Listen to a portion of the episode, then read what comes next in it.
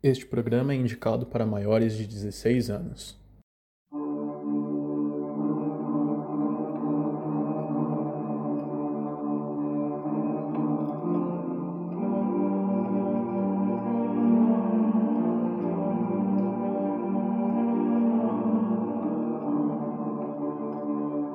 Fala, campirotinhos, tudo bem com vocês? Eu sou a Bru e esse é o Campirotcast. E hoje nós vamos falar dos lugares mal assombrados, parte 2. Não, não vamos falar da casa do Valdir hoje. Não é essa vez. Mas Ah. logo essa vez vai chegar, não é mesmo, Valdir? Opa, logo logo chega. Vou gravar um especial lá. né? Tá, tá todo mundo convidado aí pra. Todo mundo do podcast, tá, gente? Calma, não tem tanto espaço aqui, não. Mas todos convidados pra tentar passar uma noite aqui na minha casa, né? A casa mais mal assombrada de Ferraz. Mas que- que- eu quero ver se, se o Nando tem, tem coragem de passar. Porque a Bruna, eu sei que ela já passa, ela passa a vida assombrada, né? Mas e o Nando? Tem- consegue passar? O que, que é uma casa para quem já vamos aí, tem uma vamos. vida assombrada, não é mesmo? Vamos levar até os equipamentos aí pra gente gravar. O, o gravador de áudio, câmera. Vamos passar uma noite aí e ver qual é que é. Nós vamos falar hoje, gente, dos lugares mal assombrados, versão internacional. Chique, não é mesmo? Muito chique. Temos hoje, então, a participação especial de um grande amigo meu de longa data, o Gui. Fala, Gui. E aí, tudo bem? Tudo bem, Bruno? Tudo bem, pessoal? Como que vocês estão? Estamos Tamo aí. bem, e você? Tudo Bem. certo. Fala aí, Gui, história da onde você vai contar pra gente hoje? Deixa aí a sua pequena introdução pra galera que começou a nos ouvir agora. Eu recebi um convite, uma oportunidade que eu estava na Alemanha, que foi o seguinte: Nossa, descobrimos que tem aqui um hospital abandonado que foi usado na Primeira Guerra, na Segunda Guerra e pelos soviéticos. O que, que pode dar de errado? Tudo. Então vamos, né? Assim começa a minha história desse lugar. No parque de diversões para quem gosta de campirotagem. É sempre assim que começam os filmes de terror. É Sim. naqueles momentos que a gente começa a gritar no filme: Não vai, caralho, fica em casa. Qual a possibilidade de dar errado? Todas, então vamos. É isso aí, gente. Então, antes de iniciarmos aqui o nosso episódio, vamos aos recados. O recado principal aqui de hoje é o nosso sorteio que tá rolando lá no Instagram. Então, esse episódio está sendo gravado no dia 21, mas bem provável que ah, quando ele for ao ar, eu- o nosso sorteio já vai estar acontecendo lá. Vocês têm um brinde muito legalzinho para vocês, que é o nosso Itimalia. Segue lá a nossa página no Instagram para saber o que você deve fazer para concorrer ao nosso Itimalia. E qual que é o nosso Instagram, Valdir? É o arroba. Segue a gente lá, vê, vê a postagem oficial lá da, da promoção. Fa- faz tudo que tá precisando lá para poder concorrer.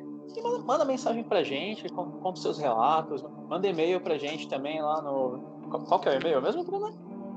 O cãopirotagem.hotmail.com. Valdir não lê os e-mails, viu, gente? Só de vez em quando, quando a gente avisa ele que ele precisa ler os e-mails. Valdir, olha o e-mail, Valdir. Olha, mentira. Tem, chegou, inclusive chegou e-mail ontem, eu já li. É, vamos, vamos ver no que, que vai. O e-mail é bom, hein? É, é um e-mail bom. né? Eu imaginei que era um e-mail Nossa! É bom. Mas é isso aí então, gente. Segue lá a nossa página. A página que está sendo pedida para vocês seguirem também, que é referente ao nosso outro podcast, para concorrer ao nosso Itimalia que está lá. Então vamos ao episódio de hoje, que nós vamos falar de alguns lugares bem assombrados, não é mesmo, Nando? Isso, galerinha. Da minha parte aqui, nós vamos falar da singela casa situada na Ocean Avenue, número 112, em The Village of Amityville, próximo de Nova York. O Nando já dá até o endereço para você ir lá procurar se você quiser. Caso vocês quiserem, já tá aí, ó. Ocean Avenue, número 112, em The Village of Amityville. um lugar bem tranquilo para se passar a noite, não tão, é, digamos assim, capiro- gigantesco quanto a casa do Valdir, né? Mas. Não acontece tantas coisas em MTV como acontece na casa do Valdir, galera. Já vou deixar bem claro aí, né? Logo, logo um especial aí, onde nós estaremos passando a noite filmando. Eu vou apenas deixar as máquinas lá, gravando durante a noite, Ah, e a Bruna e o. Valdir vão passar lá fazendo o restante do trabalho. né? Eu volto só no dia seguinte para pegar os corpos e editar o vídeo depois. claro que sim, com certeza.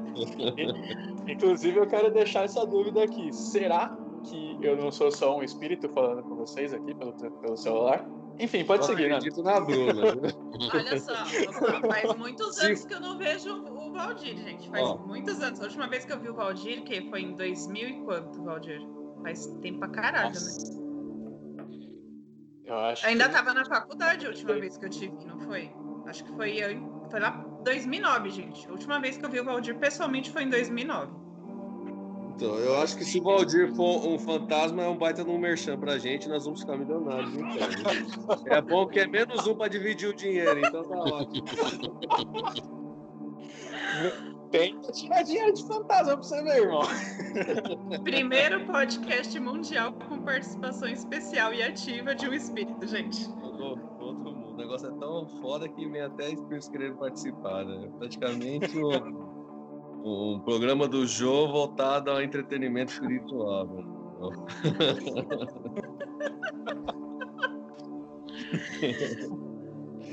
Vamos lá então, galerinha. Eu vou falar um pouquinho sobre a casa situada no vilarejo de Amityville, nos Estados Unidos, um dos lugares conhecidos como um dos mais mal assombrados do mundo, né?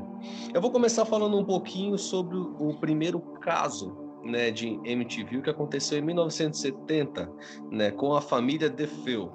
Né? Eles viviam tranquilamente até um certo dia, né, no dia 13 de 11 de 1974, às 3h15 da manhã, onde seis pessoas foram brutalmente assassinadas né, de, da- de uma mesma família.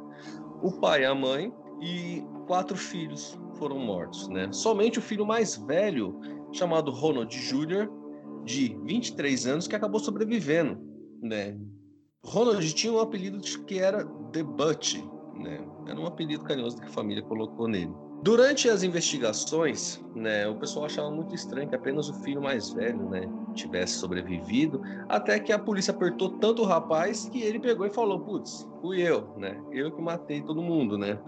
O Butch, ele era um usuário de drogas e tinha problemas psiquiátricos, né? Foi condenado a 150 anos de prisão, né? Porém, ainda diante de todos os acontecimentos, havia muitas dúvidas sobre os assassinatos, né?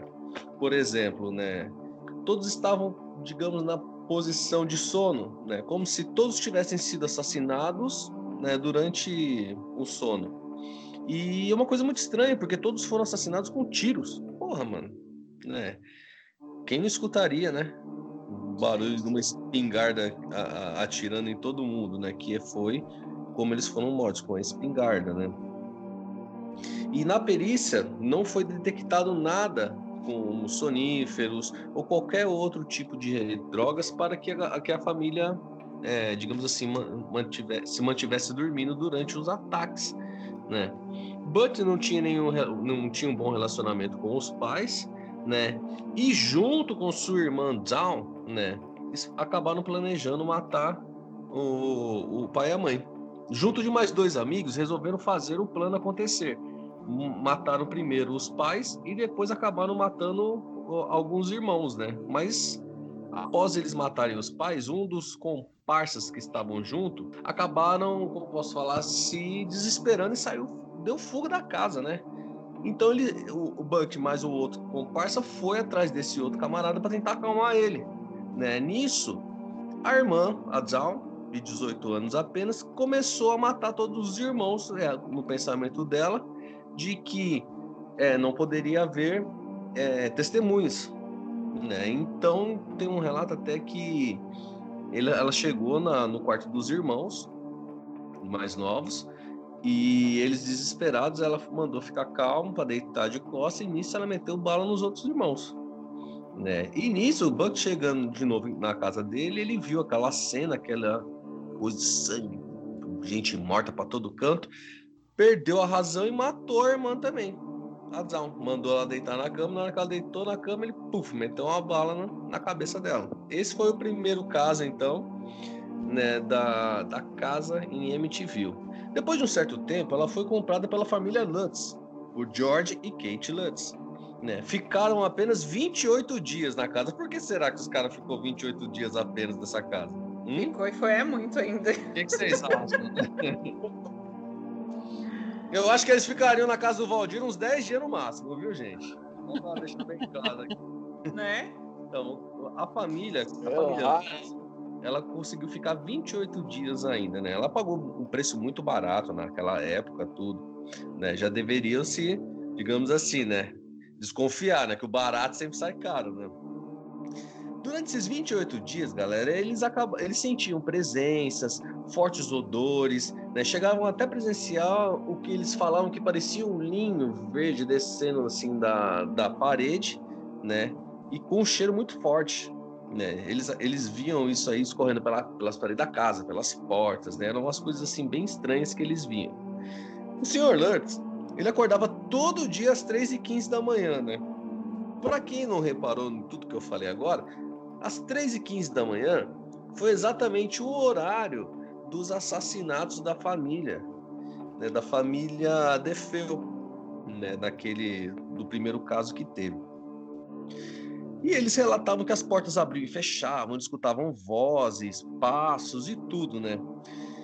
Uma coisa, um, um detalhe de onde a gente conseguiu tirar muita informação, inclusive a, foi serviu de inspiração para livros e tudo que se falava mais do terror em MTV, foi o livro que George e Kate, né, da família Lutz, escreveram, detalhando o, o, tudo que eles viveram dentro da casa. E foi um livro que foi muito vendido.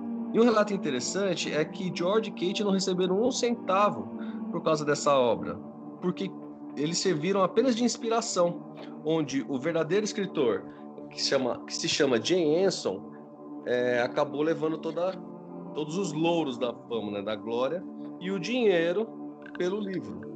Né? Um detalhe interessante sobre o Jay é que ele estava fazendo uma, ele estava escrevendo uma outra obra que se intitulava 666. Né? Um detalhe interessante é que esse livro ele não chegou a terminar de escrever, porque no capítulo final ele sofreu um infarto fulminante e acabou vindo a óbito. Alguns detalhes interessantes ainda dessa passagem, desses 28 dias do casal, é que dois acontecimentos com seus filhos, né? Um que sofreu uma possessão e um outro que chegou a discutir com uma entidade. Um outro relato foi de, seu, de um de seus filhos mais novos, que fez amizade com uma entidade que ora aparecia para ele como um garoto e ora como um porco grande, né? né? Uma outra ligação que eu vou fazer com esse pequeno relato é daquela famosa foto de MTV, onde aparece um garoto na escada, né? Esse, esse filho que teve esse contato, quando ele viu aquela foto, ele identificou, falando que era o amigo imaginário dele, né? Então você vê que é uma coisa muito macabra acontecendo nessa casa aí, né? Até mesmo antes daquele primeiro, daquele primeiro relato do assassinato, né? O casal aqui em si, né? Os Lutz passaram e sua família passaram por bons bocados, bons não, né? Maus bocados, né? Durante a estadia de 28 dias naquela casa. Né? Foi aí que Lorraine e Ed Warren resolveram aparecer né, nessa história, né? Eles eles ficaram conhecendo sobre o caso em um programa de TV, onde Marvel Scott ele era âncora de um programa de entrevistas, acabou comentando sobre ele, sobre esse caso. Então, o casal Warren decidiu ir até a residência para poder ajudar e ver o que poderia fazer, né? Assim fazendo a sua investigação.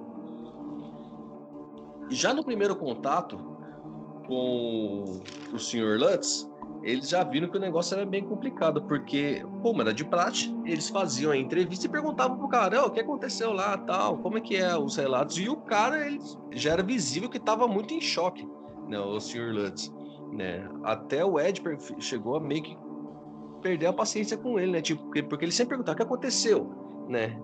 E o Sr. Lance falava, você sabe, né? Mas ele, o Ed ficava assim, como assim? Eu não sei. Né? Eu preciso que você me fale o que, que aconteceu. E o Sr. Lutz falava, você sabe. Né?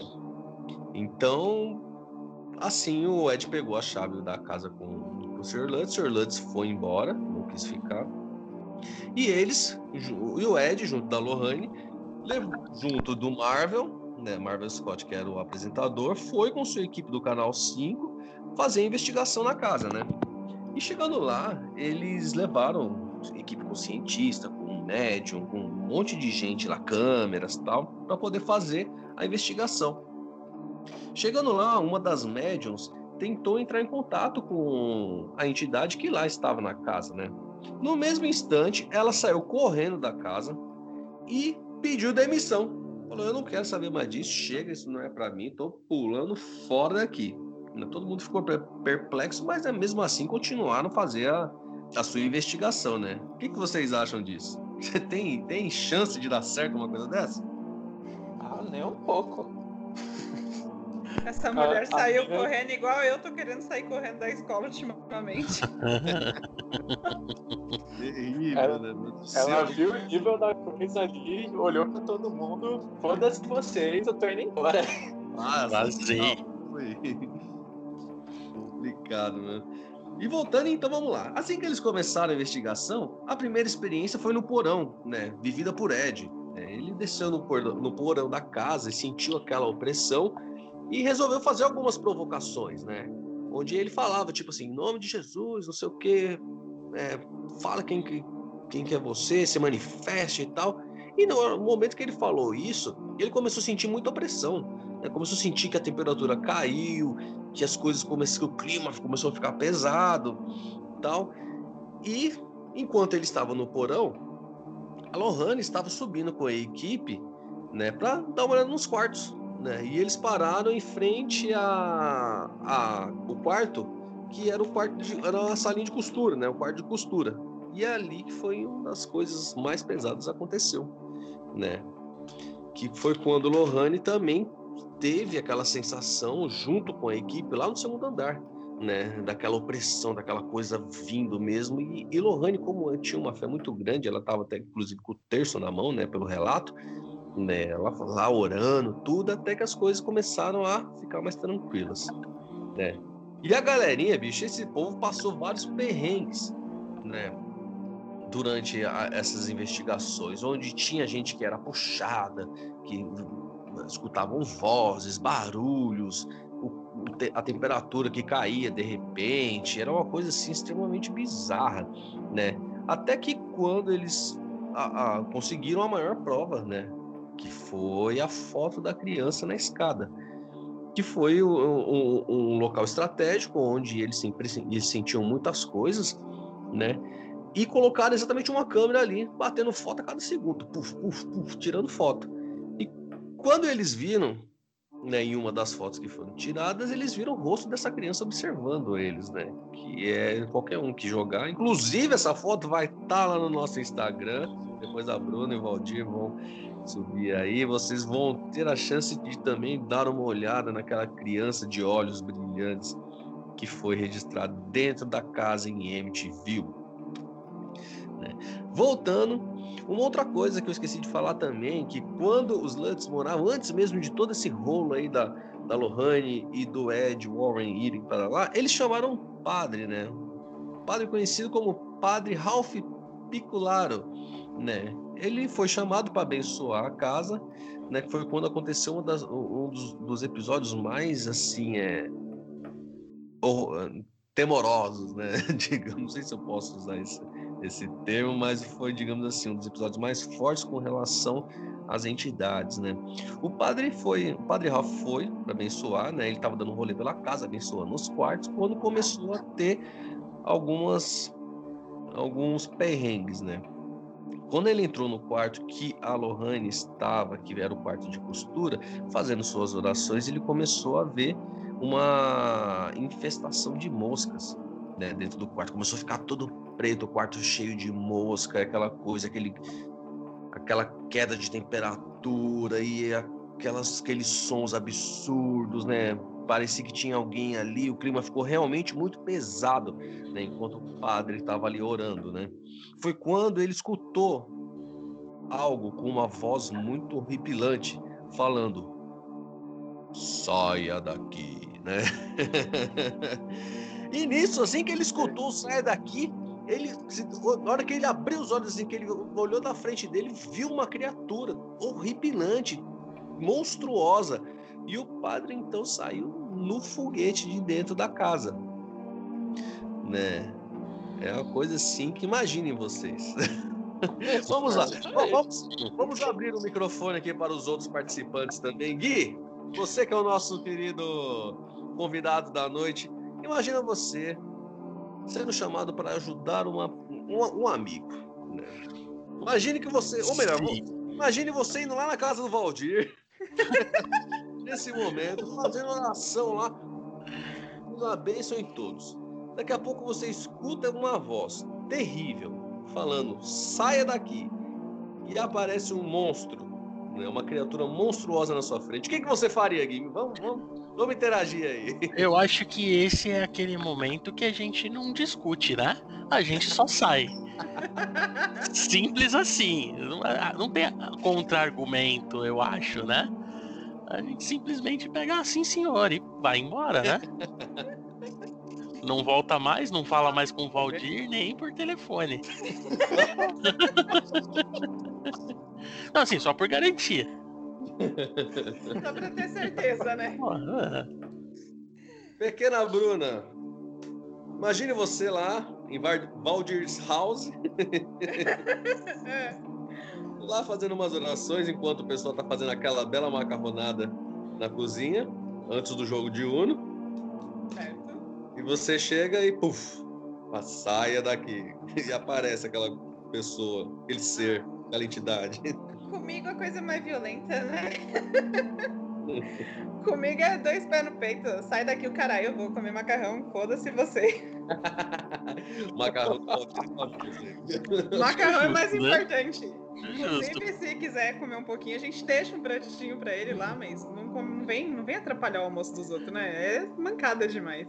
Prioridades. Prioridades. Lógico. O Valdir eu não vou perguntar porque o Valdir mora na casa, então já tá acostumado com a, com a situação. O Valdir alega demência.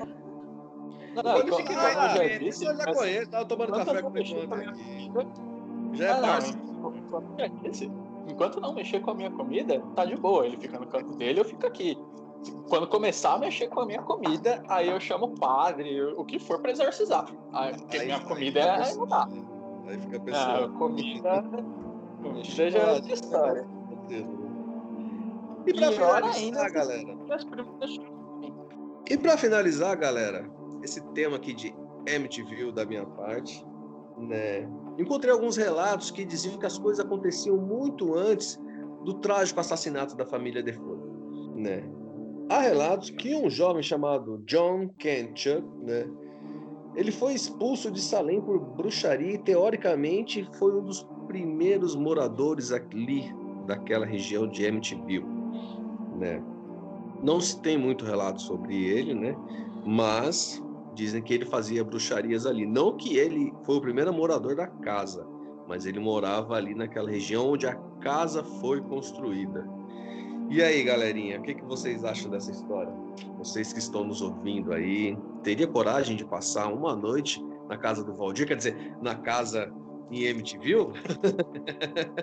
Só uma acho... observação que a casa de MTV ainda está em pé e, inclusive, está à venda. Ninguém nunca mais quis comprá-la, né? Então, é, ela é proibida para visitação, até onde eu tinha visto. Então, se você vai lá só para fazer um rolê de fantasma, esquece, porque não vai acontecer.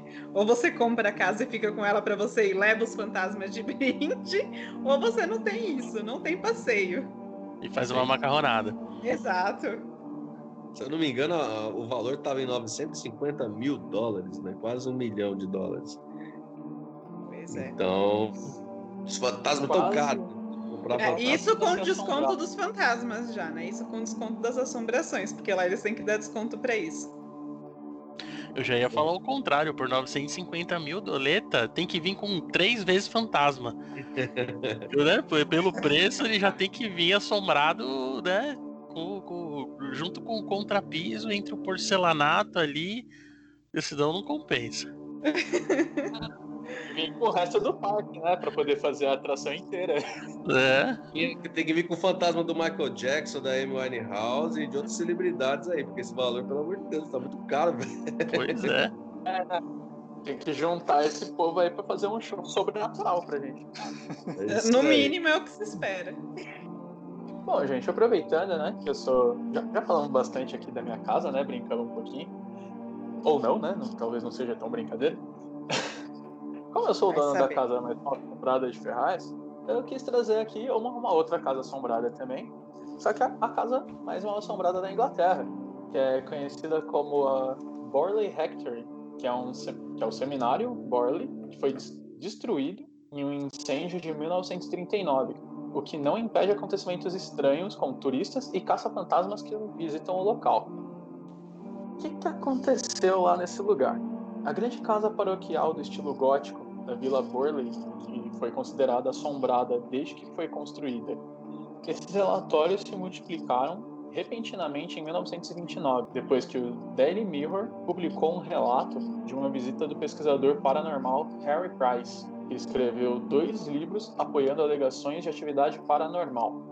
Os relatórios de Price levaram a um estudo formal pela Sociedade de Pesquisas Psíquicas que rejeitou a maioria dos avistamentos como imaginários ou fabricados e lançou dúvidas sobre a credibilidade de Price. Suas afirmações são agora geralmente des descreditadas pelos historiadores de fantasmas. No entanto, nem o relatório, nem a biografia mais recente de Price suprimiram o interesse do público por essas histórias, e novos livros e documentários de televisão continuam a, a satisfazer o fascínio público pela reitoria. A reitoria de Borley foi construída em Hall Road, perto da igreja de Borley, pelo reverendo Henry Dawson Ellis Bull, em 1862, que mudou-se um ano após ser nomeado reitor da paróquia. A casa substituiu uma casa paroquial anterior no local, no local que havia sido destruída por um incêndio em 1841. Deixa eu dar uma parada aqui. Vocês repararam que os dois lugares foram, foram destruídos em incêndio? Eu, eu, eu, tinha feito a pesquisa e só reparei agora que eu tô, tô vendo isso aqui. E pesquisa de primeira série, hein? Pelo amor de Deus. é, de verdade. Mas é meio estranho o local ter sido destruído. O local ter sido destruído as duas vezes por incêndios é para parar e se pensar, né? Que, que tipo assim, de entidade que estava ali. Tipo assim, será que não é para ter uma casa paroquial nesse lugar? É, eu, eu acho que era para tentar ir para outro lugar. Ah, mas é, você sabe como ser humano é, né? Vamos continuar ali insistindo até a hora que dá merda muito grande. É claro, é, é tipo o Gui falou no começo aí. O que, que pode dar errado? Tudo. Ah, então bora. É, tipo é isso. isso. As pessoas pagam pra ver, esse é o problema. É, então, impressionante. Bom, bora, vamos continuar aqui. Ela acabou sendo ampliada com a adição de uma, de uma ala para abrigar a família de 14 filhos de Bull. A igreja vizinha, cuja nave pode datar do século XIX, serve, serve uma comunidade rural dispersa de três aldeias que constituem a freguesia.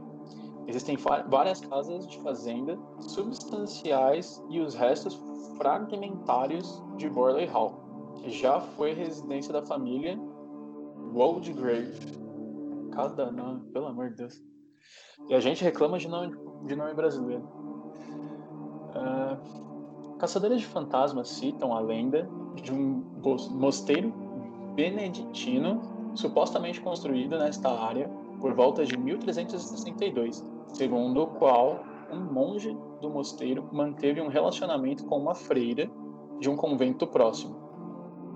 Depois que seu caso foi descoberto, o monge foi executado e a freira supostamente paralisada viva nas paredes do convento. Foi confirmado em 1938 que essa lenda não tinha base histórica e parecia ter sido inventada pelos filhos do reitor para romantizar sua reitoria de tijolos vermelhos em estilo gótico. A história da muralha da freira pode ter vindo do romance de Rider Haggard. Não vou saber dizer o nome do, do romance, gente, desculpa. Ou do poema épico Walter Scott, Mar, Mar, Marmion. Os primeiros eventos paranormais supostamente ocorreram por volta de 1863, já que alguns moradores locais mais tarde se lembraram de ter ouvido passos inexplicáveis dentro da casa naquela época. Em 28 de julho de 1900, quatro filhas do reitor, Henry Dawson Ellis Bull, viram que pensaram ser fantasmas de uma freira no crepúsculo, a cerca de 40 jardas da casa. Eles tentaram falar com ela, mas ela desapareceu à medida que se aproximavam. O organista local, Ernest Ambrose, disse mais tarde que a família da, da reitoria estava muito convencida de que tinha visto uma aparição em várias ocasiões. Várias pessoas afirmaram ter testemunhado uma variedade de incidentes intrigantes, como um treinador fantasma dirigido por dois cavaleiros sem cabeça, durante as próximas décadas. Bull morreu em 1892 e seu filho, o reverendo Henry ou Harry Foster Bull, assumiu o controle. Em 9 de julho de 1927, Harry Bull morreu e a reitoria novamente ficou vaga. No ano seguinte, no segundo dia de outubro, o reverendo Guy Eric Smith e sua esposa se mudaram para casa. Logo depois de se mudar, a esposa de Smith, enquanto limpava um armário, encontrou um pacote de papel pardo contendo o crânio de uma jovem. Pouco depois, a família relatou uma variedade de incidentes, incluindo o som de sinos de cervo tocando apesar de serem desconectados, luzes aparecendo nas janelas e passos inexplicáveis. Além disso, a esposa de Smith acreditava ter visto uma carruagem puxada, puxada por cavalos à noite. Os Smith contataram o Daily Mirror, pedindo para ser colocado em contato com a Sociedade de Pesquisas Psíquicas. Em 10 de junho de 1929, o jornal enviou um repórter, que prontamente escreveu o primeiro de uma série de artigos detalhando os mistérios de Borley. O jornal também conseguiu que Harry Price um pesquisador paranormal fizesse sua primeira visita à casa. Ele chegou no dia 12 de junho e imediatamente surgiram fenômenos de uma nova espécie, como o lançamento de pedras, um vaso e outros objetos. Mensagens espirituais foram digitadas na moldura de um espelho. Assim que Price foi embora, eles cessaram. A esposa de Smith afirmou mais tarde que já suspeitava que Price, um feiticeiro especialista, falseava os fenômenos. Os Smiths deixaram Borley em 14 de julho de 1929 e a paróquia teve alguma dificuldade em encontrar um substituto. O que será, né? Não vejo nenhum motivo. Eu também não. Ah, motivo. Coisa pouca. Ah, alguém achou um crânio de uma pessoa no, no negócio lá. Ah, por que será? Souvenir? Ah, Ah, um lembrança. crânio. O que, que é um crânio, gente? Hoje em dia a gente tem Coisa. caneca, crânio, né? No ano seguinte, o reverendo Lionel Algernon Foster, um primo, um primo irmão dos Bulls, e sua esposa Marianne mudaram-se para a reitoria, com sua filha adotiva Adelaide, em 16 de outubro de 1930. Lionel Foster escreveu um relato de vários incidentes estranhos que ocorreram entre a época em que os Foysters se mudaram e outubro de 1935, que foi enviado a Harry Price. Isso incluía sinos, janelas quebrando, atirando pedras e garrafas, escrevendo nas paredes e trancando a filha em um quarto sem chave. Mary Ann Foster relatou ao marido uma série de fenômenos pol- poltergeist que incluíam ela ser jogada da cama. Em uma ocasião, Adelaide foi atacada por algo horrível. Foster tentou duas vezes conduzir um exorcismo, mas seus esforços foram infrutíferos. No meio do primeiro exorcismo, ele foi atingido no ombro por uma pedra do tamanho de um punho. Por causa da publicidade. Opa! Eu quero te pausar para fazer uma observação sobre esses fantasmas, que eles estão precisando ser um pouquinho mais criativo, porque é sempre a mesma coisa. É pedra, derruba coisa no chão, derruba outro, derruba a pessoa no chão, a sombra de noite. Gente, tá muito parecido com a história que a gente contou lá de Santa do Rio Grande do Sul. Na gente, hora- fantasmas. A criatividade, por favor. É, então, Mudem na- um na hora pouquinho. que eu pensei a mesma coisa. Eu fiquei pensando, mano, no, no episódio passado vocês não aprenderam ainda que isso não assusta as pessoas? Que a pessoa não acaba não indo embora quando você faz isso? Tá, tem tá que inovar, gente. Inovação. Inovação é o esquema. Entenderam? Se enquanto não inovar, vai continuar. Tem que implementar a indústria fantasma 4.0. Exatamente. Ah, tem, tem que fazer que nem a Samara aqui. Co- começou lá no, num, num poço, aí com- foi pra Foi pra fita, é, fita DVD. Internet. É, se- você rodar o vídeo ali no, no Zap Zap, acabou, mano. No- Sete dias você já era. Tem que, ser- tem que inovar, gente. Inovação. Ai, continua o caso aí dos seus fantasmas que não tem criatividade. Por causa da publicidade no Daily Mirror, esses incidentes atraíram a atenção de vários pesquisadores específicos, que após a investigação foram unânimes em suspeitar que foram causados, consciente ou inconscientemente, por Mary Anne Foster. Mais tarde, ela disse que sentiu que alguns dos incidentes foram causados por seu marido em conjunto com um dos pesquisadores psíquicos, mas outros eventos lhe pareceram fenômenos paranormais genuínos. Depois disso, ela admitiu que estava tendo um relacionamento sexual com o inquilino Frank Peerless e que ela usou explicações paranormais para encobrir suas ligações. Juro que por um segundo você ia falar que ela tava tendo relações sexuais com a entidade. Quando você falou, hein, eu falei, mano, com a entidade não. Aí já, já é pesado demais o negócio. não, não, não chegou a ser isso, não. Só, aí, só para finalizar, em 1935, eles deixaram a, a casa por problemas de saúde do Lionel Foster. Bom, eu, eu chego no, no fim dessa história aqui à, à conclusão que, às vezes, o, o encosto às vezes não é encosto, às vezes é só só a mulher te traindo. É só. O encoxo. Ai, gente. Pode ser, né? Vai saber. De repente você acha que o encosto não é bem um encosto. De certo modo, até é, se você parar pra analisar a situação. Só não é o encosto que você esperava. É o encosto que você Exatamente. Bom, mas eu sigo dizendo aqui que os fantasmas precisam de mais criatividade, porque né, sempre mais do mesmo, as pessoas estão começando a ficar acostumadas já, estão começando a já separar um quartinho da casa para os fantasmas, porque né, não tem muito o que fazer. É, então, coloca uns negocinhos ali meio sem valor, sabe? Pra se derrubar e quebrar não ter problema, acabou. Não tem mais essa, né? Foi, ó, o fantasma daqui de casa já tá tão assim familiarizado que o Odin todo dia que ele vai comer, todas as refeiçõezinhas dele, no do almoço, na da janta, ele separa três grãozinhos de ração pro fantasma e deixa no meio do corredor. É, eu falo, é pro fantasma, sabe aquela coisa de vou dar o, o gole pro santo? O Odin dá três grãozinhos da ração dele pro fantasma. É pro Abelardo, a gente chama ele carinhosamente de Abelardo, o fantasma daqui de casa. Ele vai comer, antes de comer, ele tira três grãozinhos, coloca ali no corredor e deixa. Eu falo, carai, cachorro, tira essa porra daí. Primeiro que junta formiga, segundo que não é bom você ficar alimentando assim, né? Mas enfim. Se você É, então- trata bem, ele vai te tratar bem. É só isso.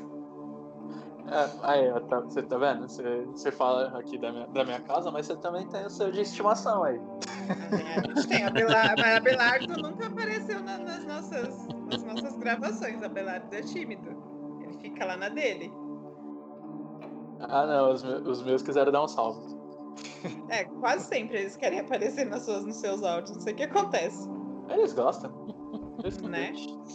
Mas vamos lá então, gente. Valdir falou aqui de um lugar mal assombrado, Bonfim também. Bom, eu vou trazer aqui para vocês é logo sete, tá? Sete lugares mal assombrados, mas assim, coisa básica, porque eu tô muito ansiosa para ouvir a história aqui do Gui. Vou começar iniciando aqui para vocês. É uma lista que está no site de turismo, que obviamente eu não vou dizer qual é o site para vocês, se vocês quiserem, vocês que busquem. Eles não estão me pagando para isso, então não vou citar, tá? Primeiro lugar dessa lista de turismo, e vocês podem perceber que é um turismo assombrado, né? Tem outro nome, eu acho, mas eu esqueci. É o Tonapá, em Nevada, nos Estados Unidos. É uma, essa cidade ela é famosa pelo céu escuro, então ele é escuro, assim, no sentido, não é que não tem dia, mas ele é tipo nublado quase que o dia todo, é sempre escuro. E eles têm um cemitério fantasmagórico. Olha que legal. Cemitério por cemitério a gente tem Paranapiacaba também, gente, que é bem assustador e lá também o céu também não é muito claro. Então, Tonopá aqui talvez não seja assim, né, em primeiro lugar, não pesquisar direito. Inclusive temos Bom, dois episódios aí de Paranapiacaba, se você não ouviu ainda, vai lá escutar. Exatamente. Então, bom, se você. A, a, lista aqui né, do turismo diz o seguinte: se você estiver se sentindo aventureiro à noite, você pode fazer um passeio pelo cemitério local. À noite. Vai lá, à noite. Uma e meia da manhã. No cemitério, no assombrado, numa cidade que é escura o tempo inteiro. Tira foto e mostra pra gente depois, tá bom? Se você estiver aí. Ah, a gente tem um ouvinte lá nos Estados Unidos, não tem, Valdir? Pessoa dos Estados Unidos que nos ouve. Vai lá e conta pra gente se é tudo isso mesmo, por favor. Segundo lugar da lista aqui tem um nome que eu não sei se eu vou saber falar, então se alguém souber, por favor, me corrija. É o Pluckley, em Kent, no Reino Unido. É até um lugarzinho bem bonitinho, não é feio não, vou colocar as fotos para vocês depois. Ele ostenta, olha só, uma fama que poucos podem reivindicar, que é a de vila mais mal assombrada da Grã-Bretanha. Gente, não é uma casa, não é um prédio, não é um castelo, é uma vila inteira.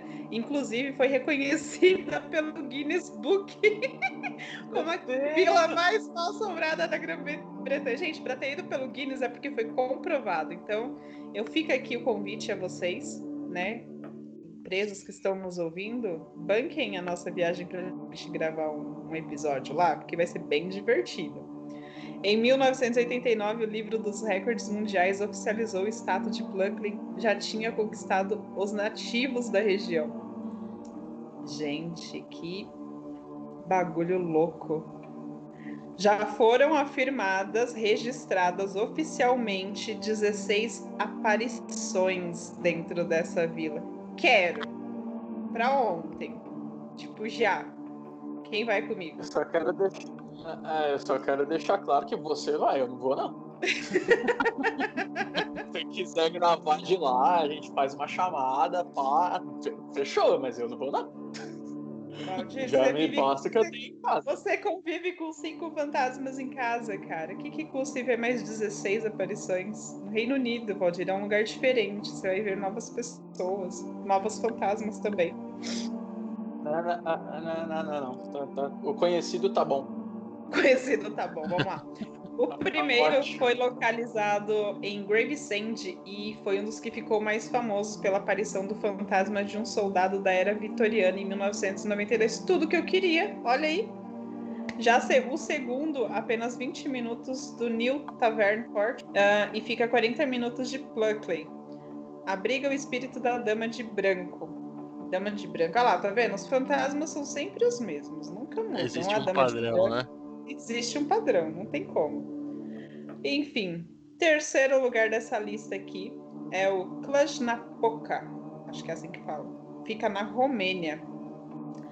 A Romênia, que é conhecida, né, pelo famoso Conde Drácula, que assombrava a Transilvânia, inspirou inclusive o Drácula de Bram Stoker.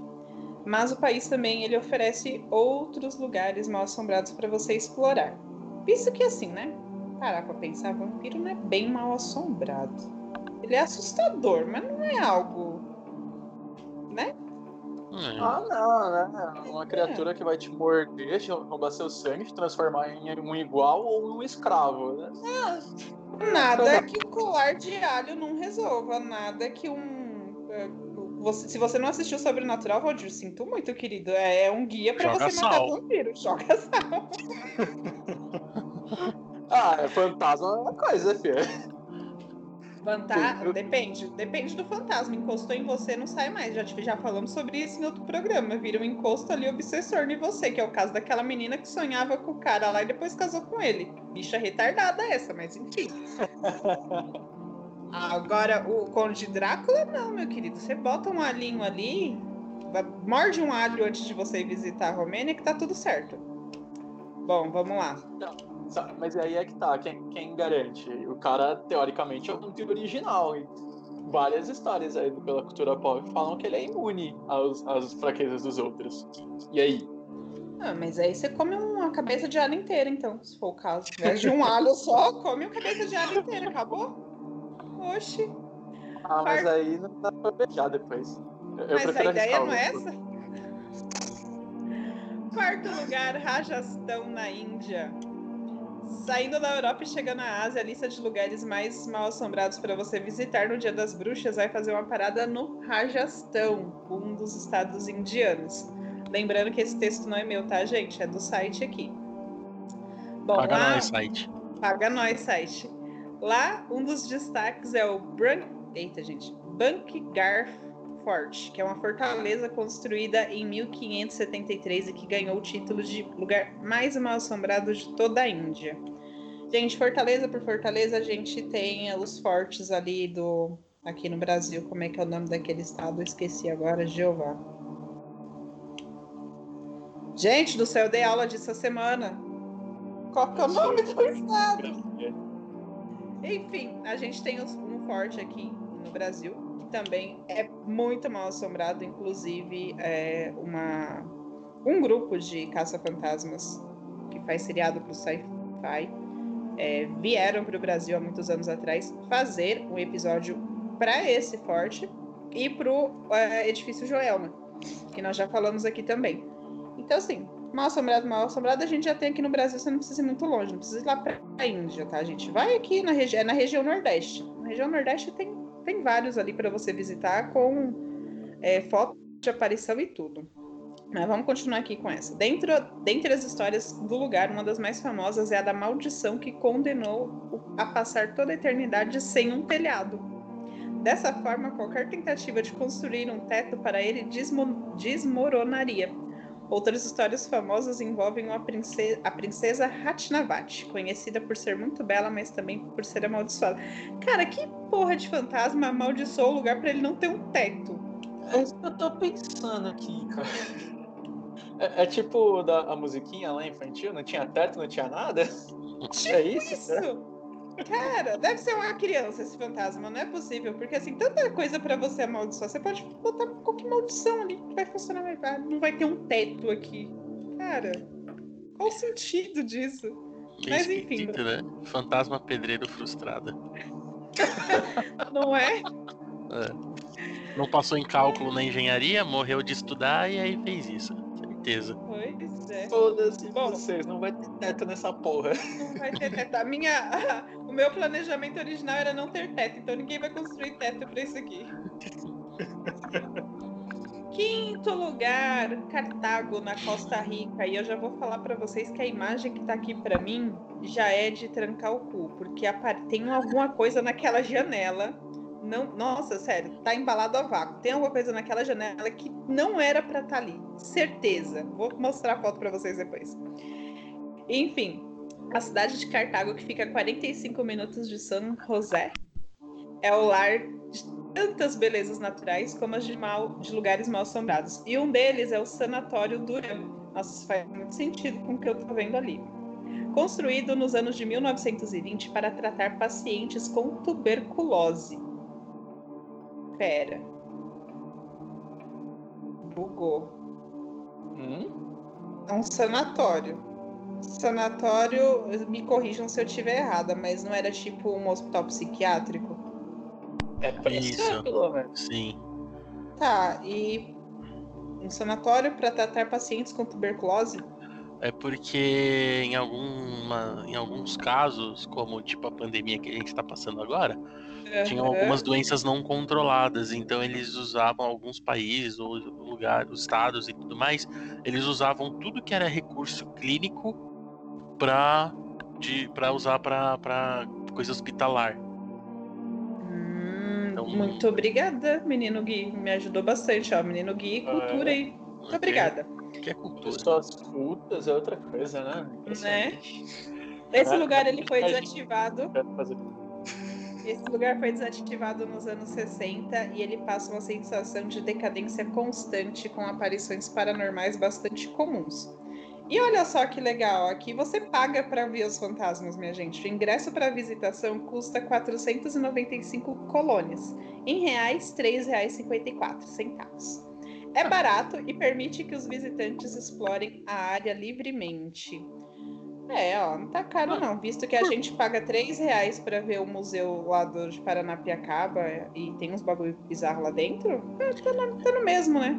Eu não, não sei da onde da onde você está ou nos ouvindo nesse momento, mas aqui né, em São Paulo, com 3,50 você não pega o ônibus. Então, acho interessante o preço. É isso que eu ia falar. Aqui em São Paulo você paga 4,40 para pegar a, o, o, trem lotado, se arriscando a pegar Covid. Então, 3 e pouco para ser assombrado, tá, tá valendo. Eu, eu acho, eu acho justo. Uma boa proporção. Preço justo.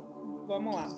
Percebam que esse até agora foi o único que eu falei quanto, que, é, quanto é cobrado, porque os outros até então não não tá permitido isso, tá? Bom, vamos lá. Sexto lugar, Caio. Eu acho que é Caio que fala, não deve ser Caio. Caio, em Belize. É, a gente tem uma imagem bem bonita, mas quando você olha para a água da imagem tem um negócio bem bizarro nela. Uh, lá nos mares do Caribe, no distrito de Caio, em Belize, abrigam várias cavernas assustadoras para você explorar. Uma delas é a Actum Tun... Não sei falar isso aqui não, gente. É Actum Tunitium Macunal, conhecida também como ATM. Nossa, podia ter pulado pro ATM, né? Mas beleza. Ou a caverna mais assustadora do mundo. Ela é considerada a caverna mais assustadora do mundo. Registros que datam de mil anos atrás. Ela está aberta ao público desde o ano de 1998 e faz parte de um sítio arqueológico maia. Cara, sítios arqueológicos maia desde sempre me causaram muito medo. Em filmes eu sempre achei muito bizarro assim, a forma como eles descrevem, mas confesso que eu acho curioso.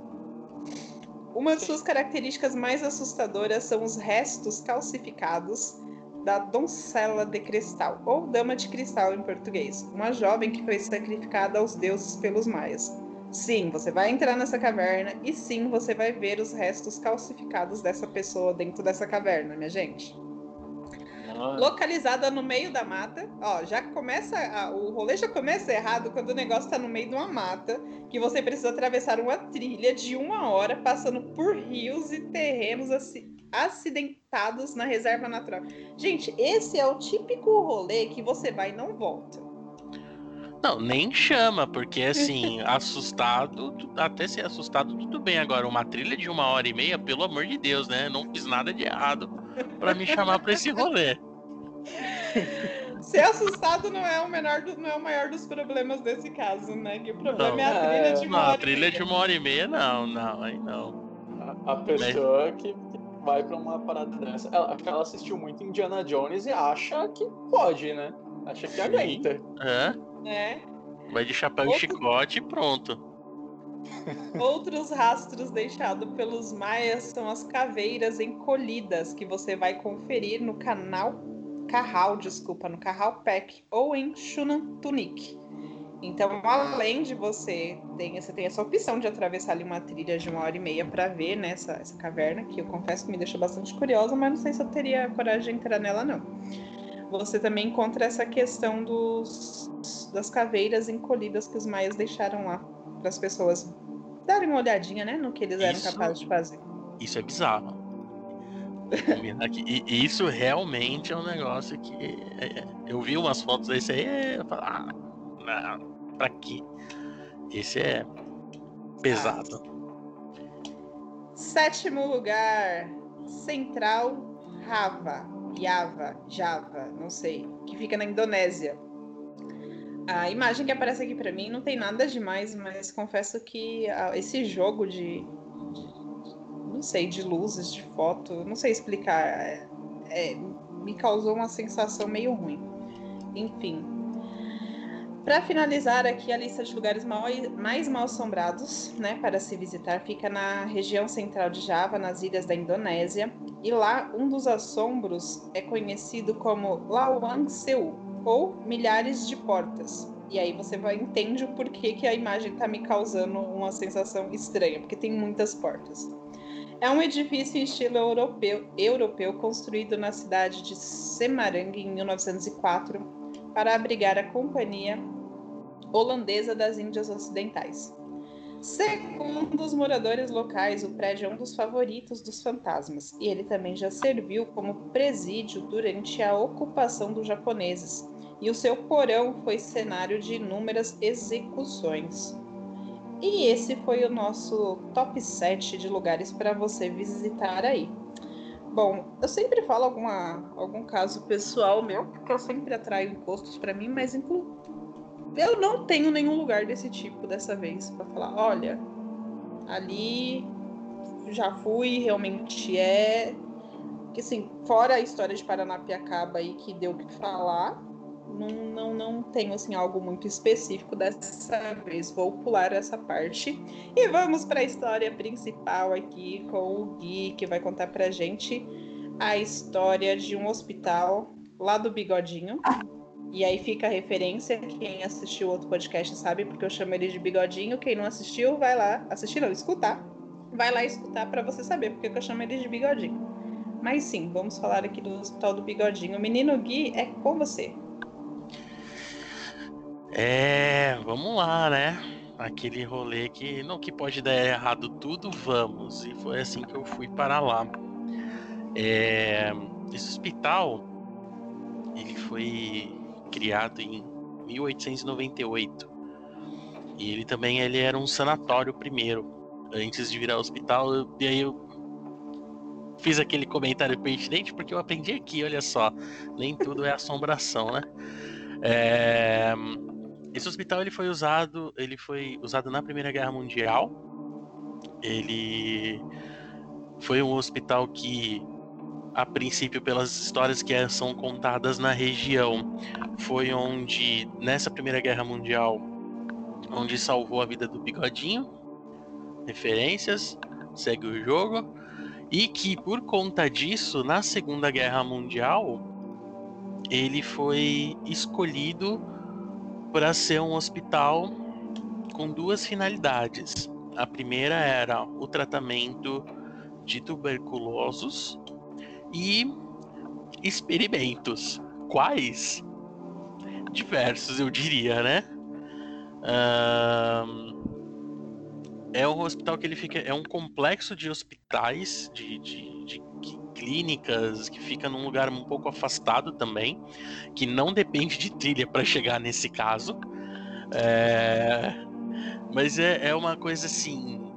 É... é um lugar muito esquisito, para falar a verdade. Você chega e tem um café estilo vitoriano, assim, né? E você sai da, da, da, avenida principal e entra numa ruazinha bem pequenininha, que só passa um carro por vez uh, até chegar num ponto que não pode mais passar carro, né? E conforme você vai andando, você passa por esse café e, e nesse caminho é muito é, é, como se fosse um parque, né? Porque é um pouco esquisito pelo lugar em si, mas tudo bem. E você vai passando por esse parque e é onde tem a bilheteria. Esse lugar também é pago. E a gente descobriu isso depois, só de dar uma volta inteira no quarteirão até perceber que tinha movimentos lá dentro e falar: nossa, não, tudo bem, são pessoas, vamos procurar então como entrar nisso daqui. É... Esperto, Deus, esperto. pessoas, né? Vamos, é. vamos entrar por fora para ver o que tem dentro, depois a gente entra. De dia, né? Só para deixar registrado que isso foi feito de Perfeito. dia, né? O nome disso é missão de reconhecimento. Exatamente. É... E é uma cidadezinha realmente muito pequenininha, fica ali próximo ao condado de Potsdam, é, a mais ou menos 40 minutos de Berlim. E então é uma cidade realmente muito pequenininha. Pequenininha a ponto das pessoas de fato só falarem alemão, o que não é muito comum perto das cidades grandes e nas cidades grandes lá, né? Então teve um probleminha de comunicação no começo aí, mas tudo bem.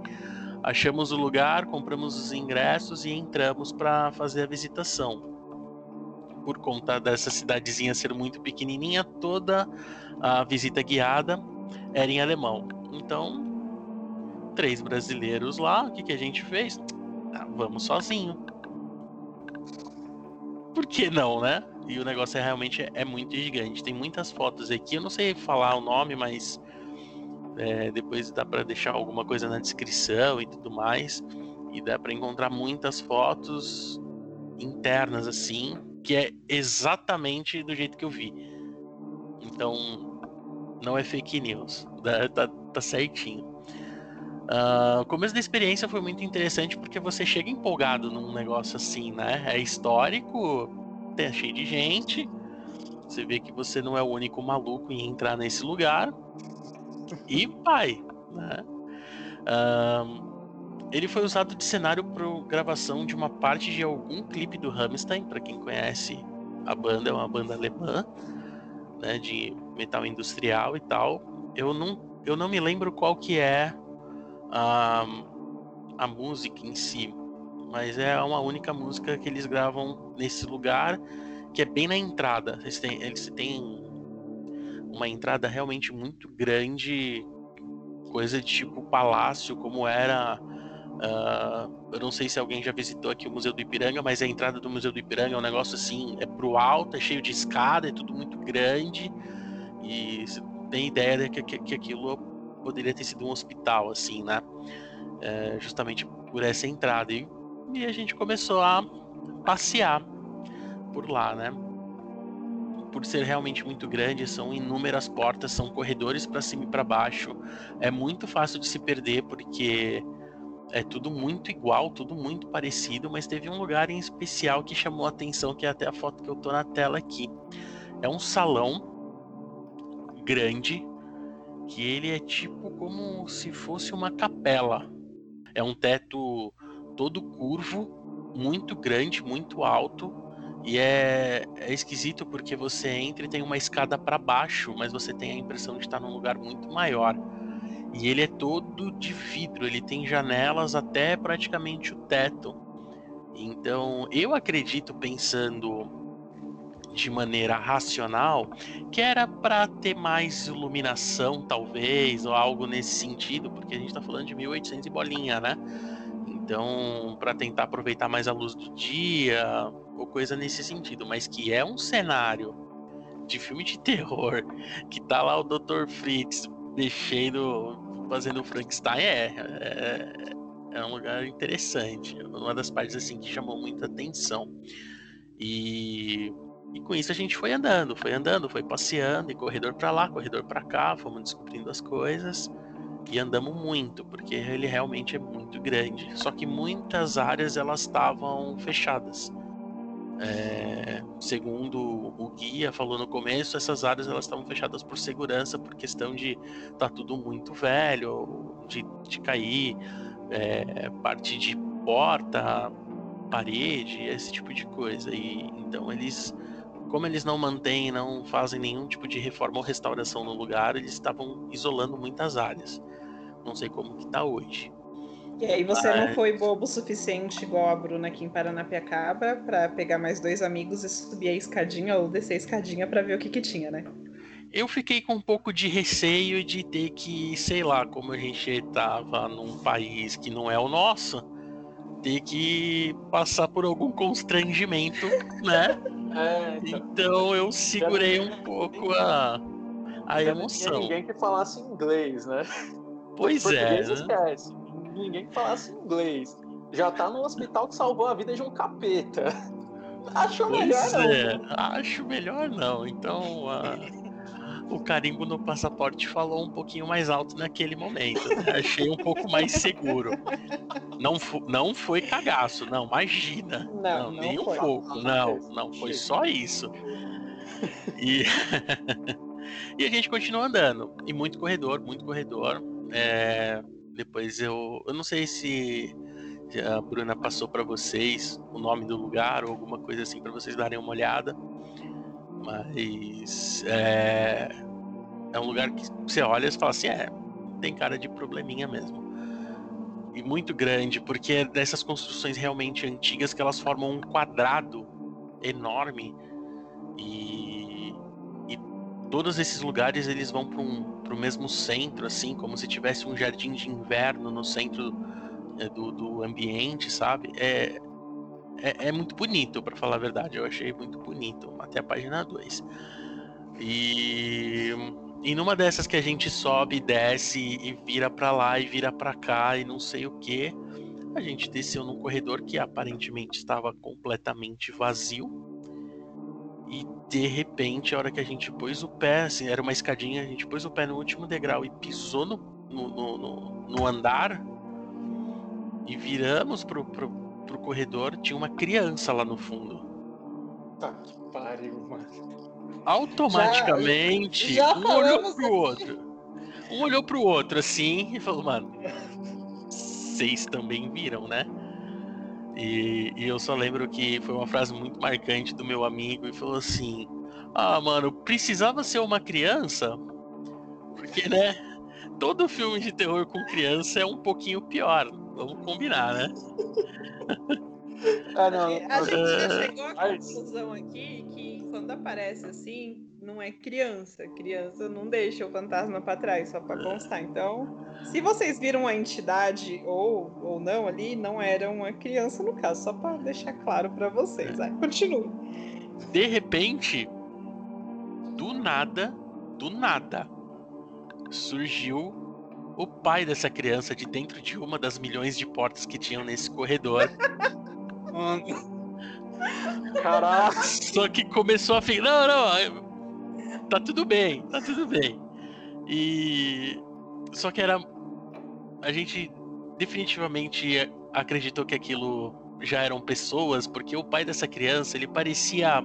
Ele tava vestido, ele era oriental, e ele tava vestido tipo aqueles filmes de que passa de domingo à noite na Band. É um negócio meio esquisito, assim. O cara tenta ser meio né, radical e tal, meio jaqueta de couro com a manga até meio do braço, óculos escuros dentro do lugar. E aí, um olhou pro outro e falou: Não, ufa, tá tudo bem, mas precisava ser uma criança, né? Então, mas assim, já tava trancado, já fazia algumas escadas, né? mas, pô, criança, precisava ser, né? Mas tudo bem, seguimos jornada. Falou, não, estamos grandão, tá tudo bem, vamos continuar. E a gente andava, andava, andava, e a gente achou esse jardim de inverno. A gente achou a entrada pro jardim de inverno. E realmente é um ambiente que, se você olha assim, de maneira cinematográfica, fotográfica, é um lugar muito bonito. Porque a árvore que cresce, aí você põe na cabeça assim, né? Fala, meu, como que devia ser isso aqui na época? O negócio devia ser realmente muito lindo. E começamos a andar naquela região que já era uma parte externa ali dos corredores, né? E começamos a andar, e andar, e andar, e andar, e andar. E a gente entrou numa salinha. Na hora que a gente entrou numa salinha, a minha amiga pegou no meu braço assim e falou assim: Mano do céu, eu preciso sair daqui. Quando fala mano do céu, você corre.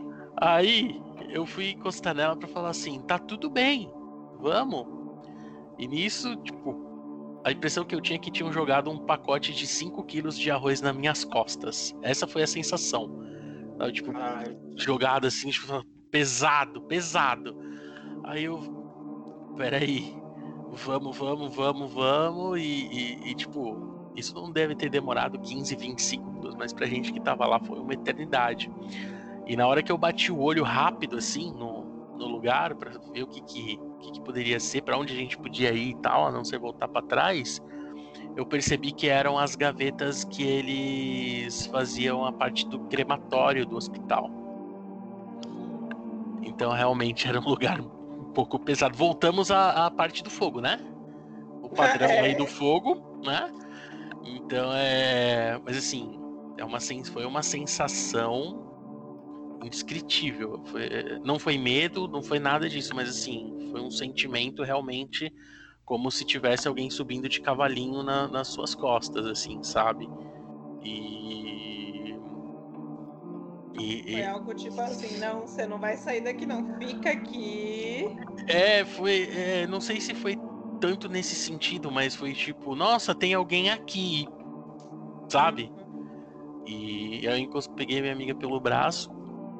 E aí a gente foi saindo devagarinho, devagarinho. Já deu uma. Atacou a dor de cabeça e enxaqueca dela na hora. A gente precisou ir embora de lá. E assim. E para voltar, né? Porque a gente sabia que a gente tinha andado, mas para onde? Ninguém então, sabia pra onde, né? Não. Então a gente foi voltando, foi voltando, mas assim, o negócio foi ficando pesado, o clima foi ficando, sabe? É um pouco até difícil. Aí eu acho que talvez pode entrar um pouquinho do emocional e tal, né? Mas assim, difícil para respirar um pouco, né? Tudo parecia estar tá muito mais longe e ela morrendo de dor de cabeça e, e aí a gente foi achando o lugar e tal. Passamos de novo nessa sala que eu falei que tem aquele aquele teto todo circular e tudo mais, até que a gente achou a saída e aí, a impressão que a gente teve é que o grupo continuava no mesmo lugar. Eu não sei o quanto tempo isso se passou. Eu não tenho ideia de quantas horas ou quanto tempo a gente ficou lá dentro. Porque a gente não perguntou em questão de tempo e tudo mais para quando a gente comprou o ticket. Então a gente não tem ideia do quanto tempo se passou lá dentro. Assim, a gente realmente ficou meio, meio perdidão, assim, sabe?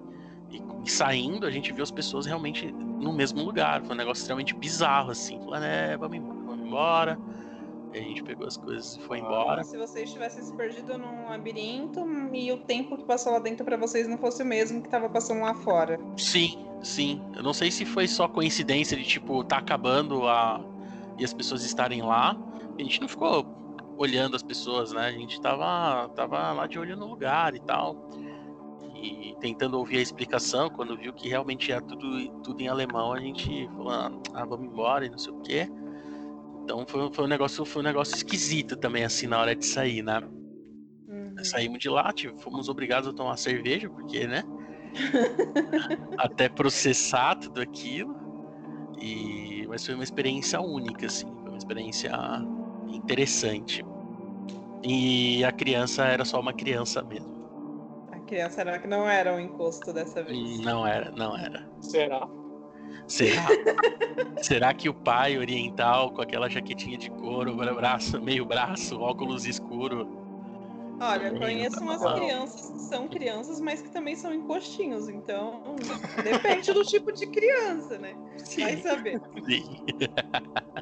Não dá para julgar nesse caso. Mas Gui, é, é. não sei, vocês não tiveram contato assim, mas é, alguém chegou a citar, tipo, alguma história de ter visto alguma coisa lá, sentido, foto que vocês sentiram, coisas assim? Eu não conheço ninguém que tenha ido lá. Conhecer, hum. conhecer. Né? Eu, para ser sincero, não pesquisei muito sobre depois. Uhum. Mas, pelo que eu saiba, as pessoas que visitam lá, elas normalmente fazem só o, o beabá junto com com não é orientador, né? Com, com o guia. O guia, né? Então vai ele já vai passando, vai falando e realmente fica mais leve se você pensar, né? Porque você tá prestando atenção nele, você tá olhando o lugar, mas você tá ouvindo o que ele tá falando. Então é um pouco a sensação é um pouco diferente do que do nada você tá num corredor lá com, sei lá, 400, 500 portas, que era muito grande, muito grande. Então é não, não, não conheço, né? Relatos assim. Até mesmo porque não tem tanto material, não é um lugar tão conhecido, por isso você fica numa cidade muito pequenininha. Bom, Gui, mudando agora de assunto aqui, porque eu tinha visto um outro lugar e eu sei que você teve na Irlanda. Sim. Existe um lugar que nós fizemos umas pesquisas alguns episódios atrás e surgiu esse lugar, só que a gente não chegou a falar dele. Que diz que na Irlanda tem um cemitério que é assombrado. Que Sim. é de um. Acho que é do. Era o eu não sei. Eu sei que é um senhor, e aí o cachorro ficou lá depois que ele morreu, e o cachorro morreu lá, e todo mundo vê esse cachorro. Isso é verdade? Não. Chegou a ver essa história? Então, eu visitei, eu visitei duas cidades interessantes lá. Uma foi a cidade de Kells, que é onde foi escrito o Book of Kells, que é super famoso, que fica lá no o, é o livro que fica lá na, eu não vou lembrar o nome da biblioteca, mas fica lá no centro de Dublin, é, que é, é um lugar onde realmente aquelas coisas bem antigas. Então, tipo, tem uma igrejinha, na própria igrejinha já tinha um cemitério, sabe? Coisa assim. Mas eu visitei rapidamente, ela tá, a, a igreja estava fechada, mas eles deixam alguns alguns manuscritos que tinham da época da construção de lá. Então tinham inclusive alguns desenhos que foram feitos e eles deixavam do lado de fora. Mas eu não vi, tipo, lá eu não ouvi nada sobre esse tipo de coisa. E eu visitei um outro lugar que foi indo já para Wicklow, que era o lugar onde foi gravado é, a, a, parte do. Oh meu Deus, tô com Freedom na cabeça, esqueci o nome do filme. Coração Valente. É, também parte de alguma coisa de Game of Thrones foi gravado ali. E é próximo onde é a Vila Viking do, dos, dos Vikings, né? Então é o caminho para aquele lugar. E naquele caminho também tinha nesse mesmo conceito. Era uma igrejinha bem antiga, com um cemitério no lugar. E... Que eu passei, visitei e tal. Depois conversei até com o guia. Falei, e aí e tal, mas não, não, não me recordo de nenhuma história assim. Então não, não, não vi, infelizmente esse eu não participei. Ah, então, é, acho que tem uns quatro episódios atrás que a gente gravou, é, que eu encontrei, acho que foi no primeiro lugar mal assombrado, eu não lembro. Eu encontrei esse cemitério da Irlanda, que fala que era um, um senhor, um homem. Eu não lembro se ele era ali uh, coveiro algo do tipo, e ele tinha um cachorro.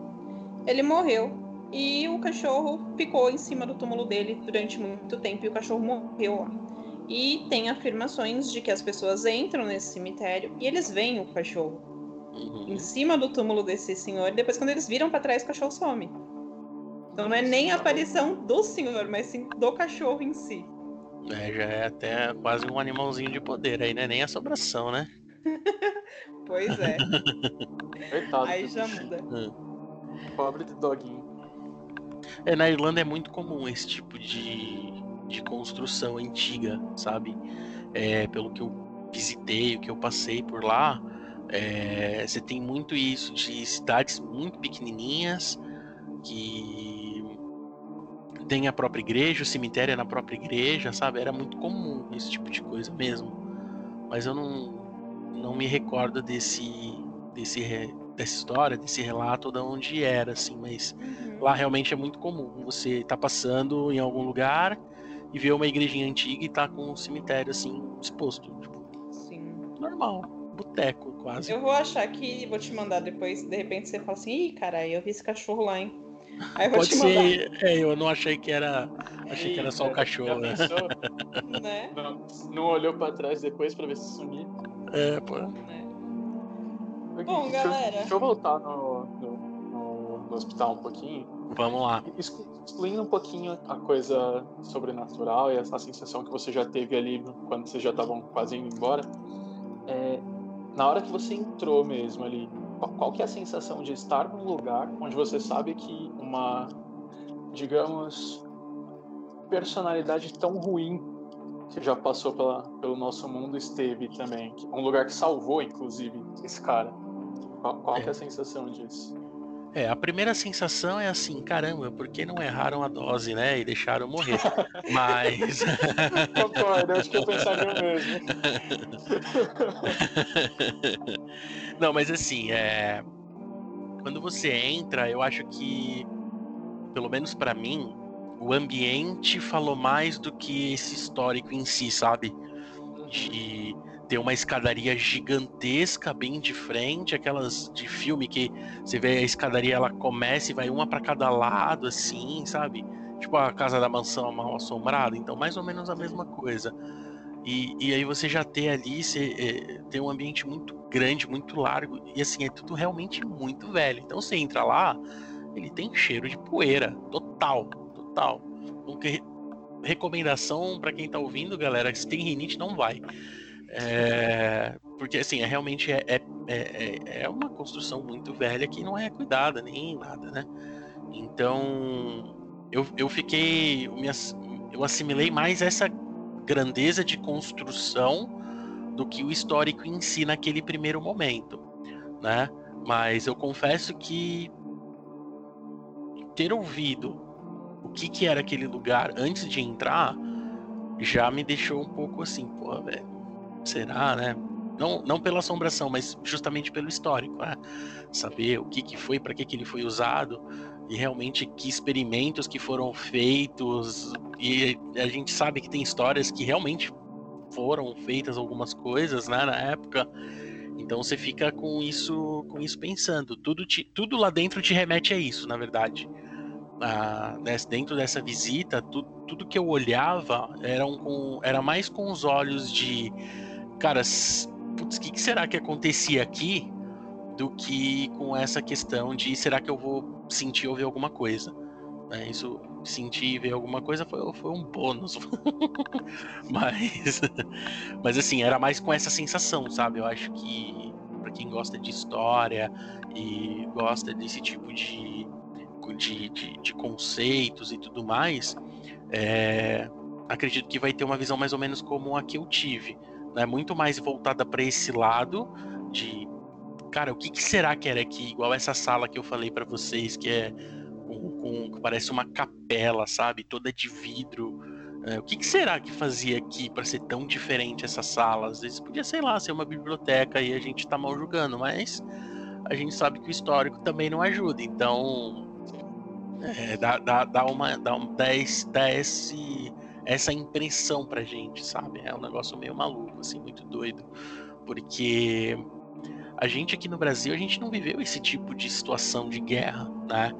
Então, a gente tem algumas coisas que a gente imagina que acha que tenha sido, mas de viver de fato, a gente não viveu. Então, eu acho que a experiência para quem é de lá, eu tenha vivido alguma coisa parecida, ou tenha vindo para o Brasil fugido por conta da guerra e tudo mais, deve ser um negócio assim potencializado, sabe? Mas para mim já pesou um pouco essa questão de entrar lá assim nesse sentido, justamente desse sentido, né?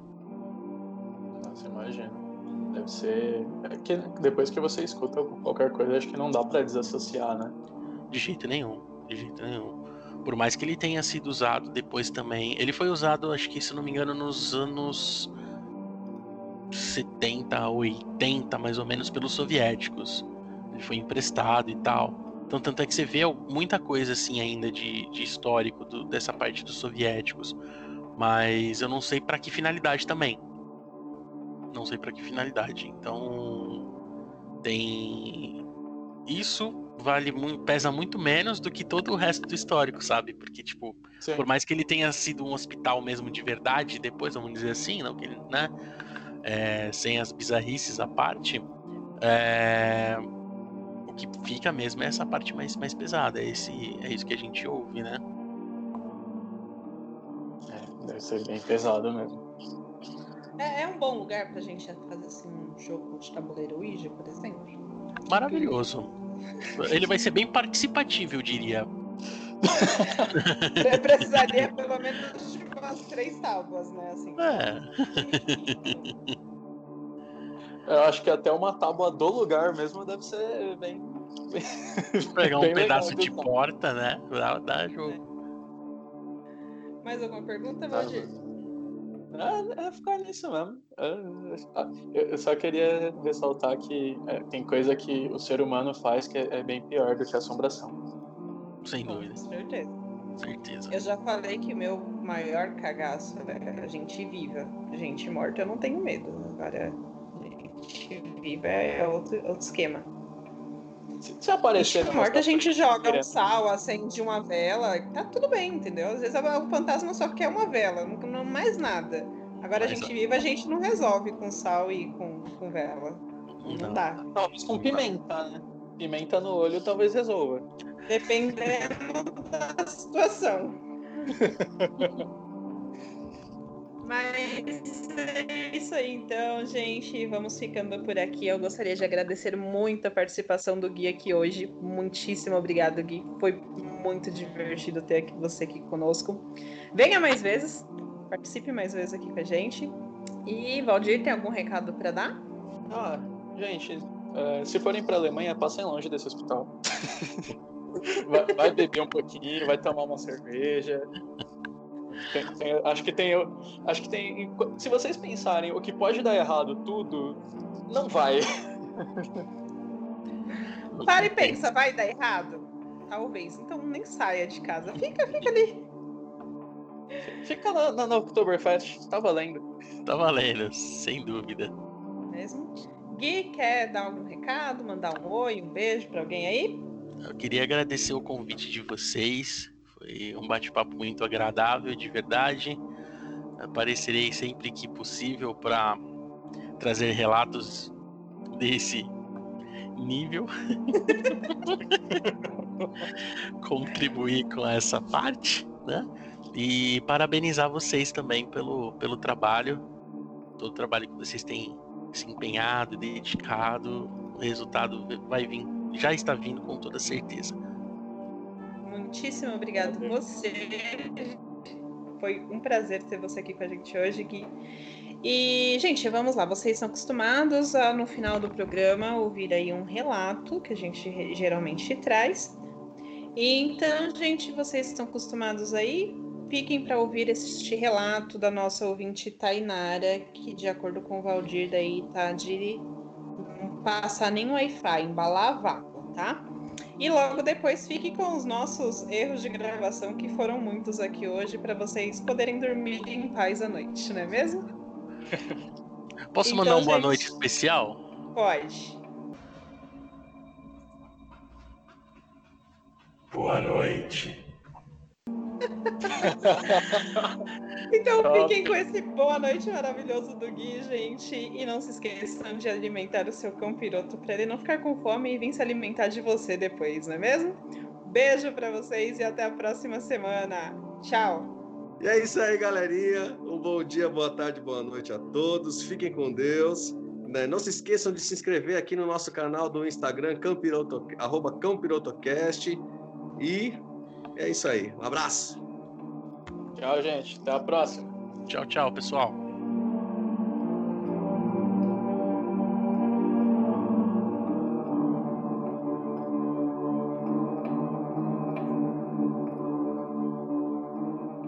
Momento campirotagem do ouvinte. Como é que vocês estão, campirotinhos? Faz tempo que a gente não conversa, né? Bom, hoje Estamos aqui para ler um e-mail da Tainara, que ela mandou pra gente tal, talvez uma dica de compra. Vamos ver se vocês ficam animados para comprar esse brinquedo para os filhos de vocês. Em um belo dia em 2018, estava eu, plena, assistindo uma série quando comecei a sentir sono. Até aí tudo bem. Então fui desligar a TV e quando eu estava quase dormindo, comecei a ouvir um barulho estranho. Até então ignorei Achei que era alucinação da minha cabeça. Então, eu ouvi de novo, só que dessa vez eu reconheci o barulho. Era o cavalo pula-pula de brinquedo que relinchava da minha irmã. Nessa hora, o cu trancou, porque esse demônio de cavalo tinha que chutar ou bater em cima dele com força para ele poder fazer barulho, e muitas das vezes nem funcionava. E o, e o belíssimo, em plena uma e meia da manhã, começou a relinchar sozinho e eu, morrendo de medo, pensei: algum capiroto grudou nesse brinquedo. Minha belíssima mãe, que costumava acordar de duas a três vezes à noite para ir ao banheiro, justo nesse dia não acordou nenhuma vez e o bicho não parava de fazer barulho. Nessa hora, eu já estava louvando a Deus, orando, pedindo socorro, com o cu na mão. E muito que bem, Fiquei até às cinco e meia da manhã acordada, ouvindo esse demônio de cavalo relinchando. E quando começou a clarear o céu, ele parou de relinchar. Eu finalmente consegui dormir um pouco. Ao acordar, contei para minha mãe, que disse que não ouviu nada. Tomei meu café, peguei uma faca cortei a parte do cavalo que ficava a bateria, onde apertava ele, e que estava descarregada. Tirei e joguei no lixo. E coloquei esse demônio de cavalo no fundo do quintal. Nunca mais deixei minha mãe comprar brinquedos para minha irmã que faziam barulho, e também não deixava minha irmã levar bonecas pro quarto. Eu sempre odiei bonecas e brinquedos que falam ou que fazem barulho. Quando eu era criança, eu ganhava bonecas e destruía para minha mãe ficar brava comigo e não me dar mais. Ela não dava mesmo, mas os outros davam, e eu seguia destruindo todas. Bom, essa foi a minha experiência sobrenatural e não gosto nem de lembrar, porque passei a noite em claro e chorando de medo. Beijos de luz a todos e obrigado. PS. Segue anexo a imagem do cavalo para comprar. E aí, gente? Será que vocês vão, vão ter coragem de comprar esse cavalinho pula-pula para as crianças de vocês?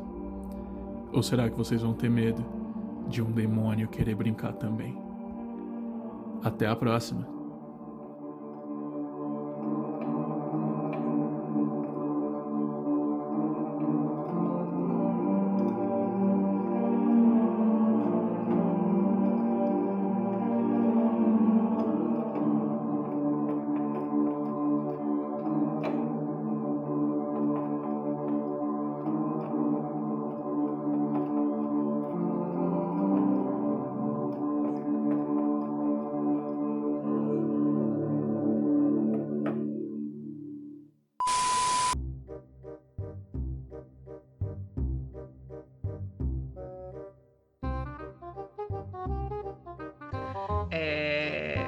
Gui, você vai ver que aqui de vez em quando aparecem uns fantasmas no fundo, os encostos do Valdir fala no fundo também, os gatos começam a miar do nada, a gente leva um susto.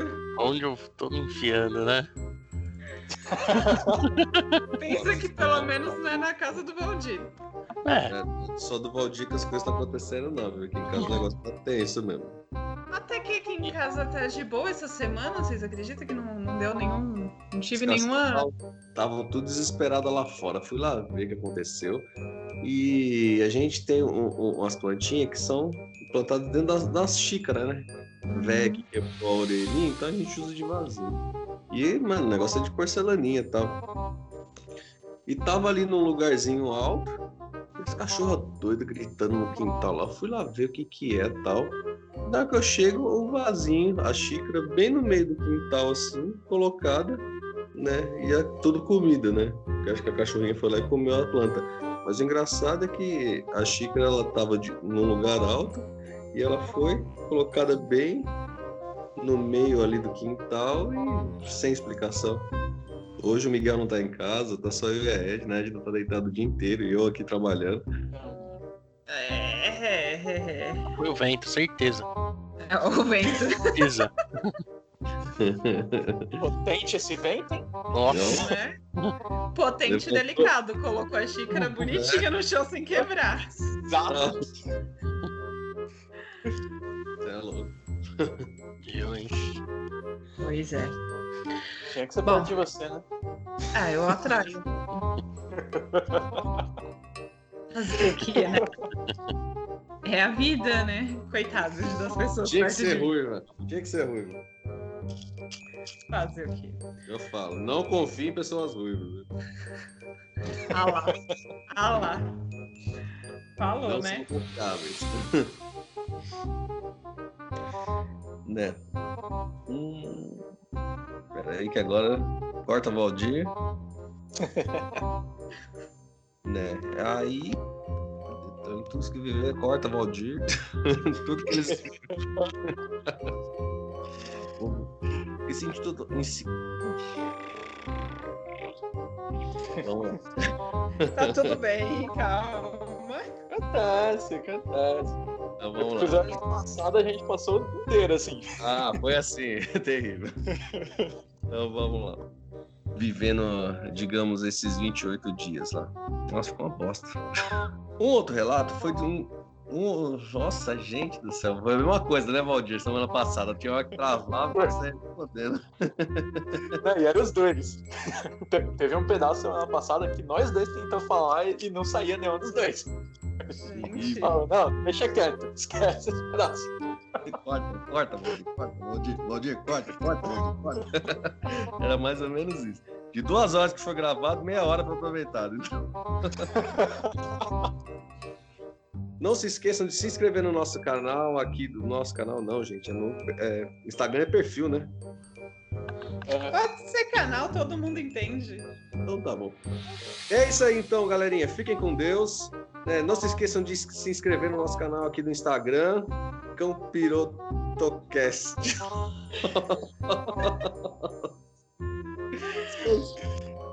Esqueci o nome do canal, cacete. pela sociedade dos. Como que o nome? Deixa eu ver. Nossa, aqui tem em inglês em outro lugar que eu vi tava em português. Peraí. Os relatórios de Price levaram a um estudo formal feito, feito pela Sociedade de Pesquisadores. Ah, caralho. O que, que aconteceu com vocês nessa semana que eu não tava? Porque não tava assim antes. Não sei, mano. Não sei. Deixa eu mudar aqui no o nome como tá aqui pra ver se fica mais fácil de eu, de fazer. Peraí. A igreja vizinha, cuja. Nossa, nave. Tá. Vou, vou seguir. Eu não sei o que, que deve ser uma nave numa igreja, mas vamos lá, né? Talvez alguém é saiba. que tá. Como é que é o termo? Nave. Na igreja? É. Tá o Google? tá- Que, que ti- que tipo de igreja é essa, Valdir? Lá, o padre desce numa nave tipo a a nave da Xuxa? Ah, é a, é a ala central da igreja. Acabei de achar que é tipo o Tá. centro. Vou ler ali. A primeira parte. Então tá. Beleza. Vamos lá. Não sei, eu falei tudo errado, mas beleza. Pla- pa- ah, porra, de... apaga o palavrão, tá, Valdir? Não.